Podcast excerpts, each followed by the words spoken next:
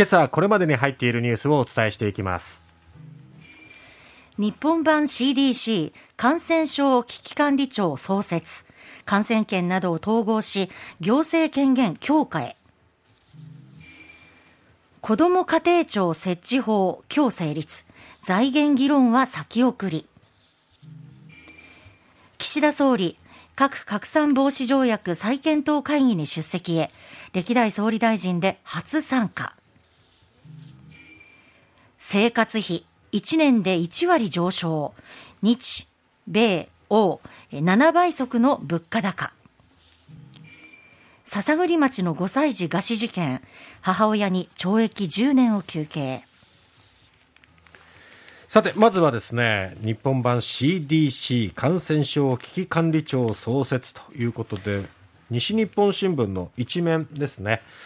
えー、感染状況としては全国各地でまあ少しずつ落ち着きを、ね、ね見せてきています、はい、あの減少傾向になってきていますけれどもね。そんな中政府は新型コロナウイルスを含む感染症の世界的な大流行に備えて総理直轄の内閣感染症危機管理庁を新たに設けるということで岸田総理が今日記者会見して発表する方針ということです。はい。えーまあ、コロナ施策がいろんな省庁にまたがって医療体制強化、あるいはワクチン接種が遅れたなんていうことの批判を浴びましたけれども、はい、これを踏まえて、もう総理のもと、一元的に対策に取り組む狙いということですね。いろんな省庁が絡むことによって判断が遅れてしまうということもあるわけですけど、一元化することでそこがスピーディーに、はい、えー、決断に至るっていうところが狙いということですけども果たしてそれが実効的に機能するのかどうかっていうのが今後課題ということになりますね。えー、アメリカ疾病対策センターというのが CDC と言われていますけれども、まあ、これをモデルとして疫学調査ですとか臨床医療に一体的に対応する新たな専門家組織として、まあ、この日本版の CDC 感染症危機管理庁を創設するということですね、はい。えーまあ、病床数とか患者の受け入れ条件などについて自治体と医療機関が事前に結ぶ協定を感染症法に記すということです。なので感染症が流行したときに協定の履行を支持できる措置も設けるということなので、うん、まあ、こういう感染症を我々、まあ、ある意味初めて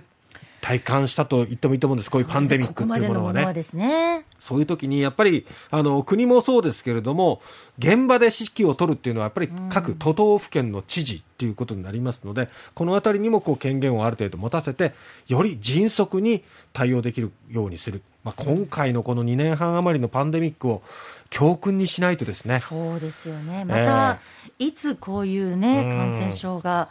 あの起きるか分かりませんからね。ですよね。はい、まあ SARS とか MERS とか世界的には流行ったパンデミックっていうのはありましたけど、はい、日本は幸いにもその SARS、MERS は体験しなかった。でも幸いにも体験しなかったからこそ今回の感染症で対策は遅れるっていう、うん、やっぱり欧米との差っていうのがね出ましたんでね。でねはい、えー、これが機能していくことを期待したいと思います。子ども政策の司令塔とされる子ども家庭庁設置法案と議員立法の子ども基本法案が昨日参議院の内閣委員会で可決されまして今日参議院本会議で可決成立する見通しです。子ども家庭庁の設置は厚生労働省と内閣府にまたがる子ども関連部局を集約して縦割り行政の解消を図る狙いがあります、来年4月の発足を目指しているということなんですね少子化対策、はい、子育て支援策虐待防止策とか、えー、貧困対策いろいろありますが厚生労働省と内閣府がそれぞれ進めてきた政策の担当部署を移管するんですけれども文部科学省の子ども関連の業務はそのまま残るということなんですね。うんえー、縦割りが残るんじゃないかっていうところはね、ねまだ残る課題として残るわけなんですけれども、えー、学校教育に関する業務のほか、幼稚園を含む教育や学校でのいじめ問題などは文部科学省が引き続き担当するということです。で、一方ですね、他の省庁の政策が不十分な場合に是正を求めることができる勧告権、これを子ども家庭庁に与えて、縦割り行政の解消を狙うということなんですけども、この勧告権っていうのはデジタル庁などにも、あの設けられてるんですけれども、はい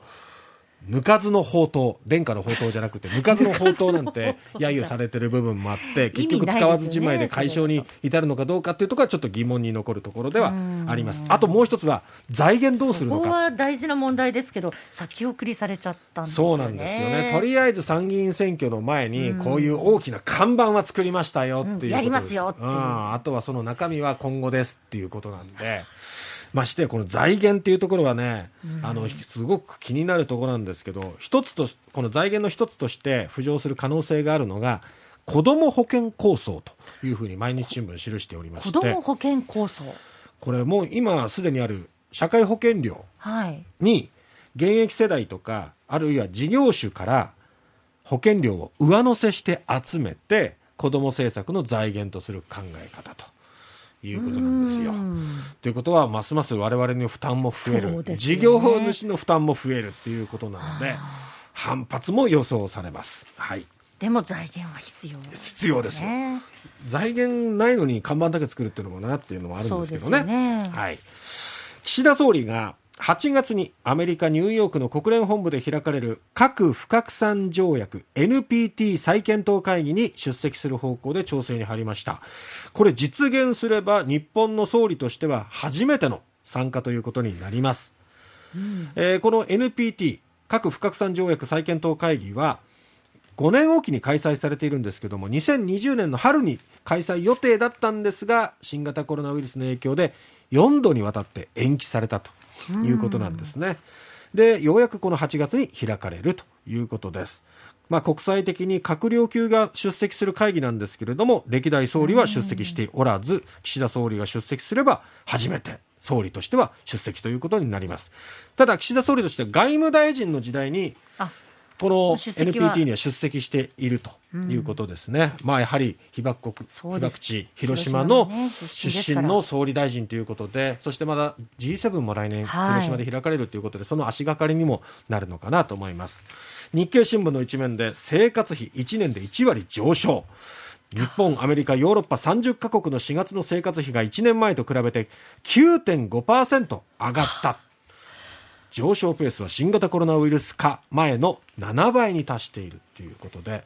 やっぱり厳しいですよね。生活に欠かせないものとかサービスほど値上がりしているので、よりこの上昇につながっているということです。篠栗町5歳児餓死事件、母親に懲役10年求刑、17日に判決ということで、どういう判断が下されるのか注目です。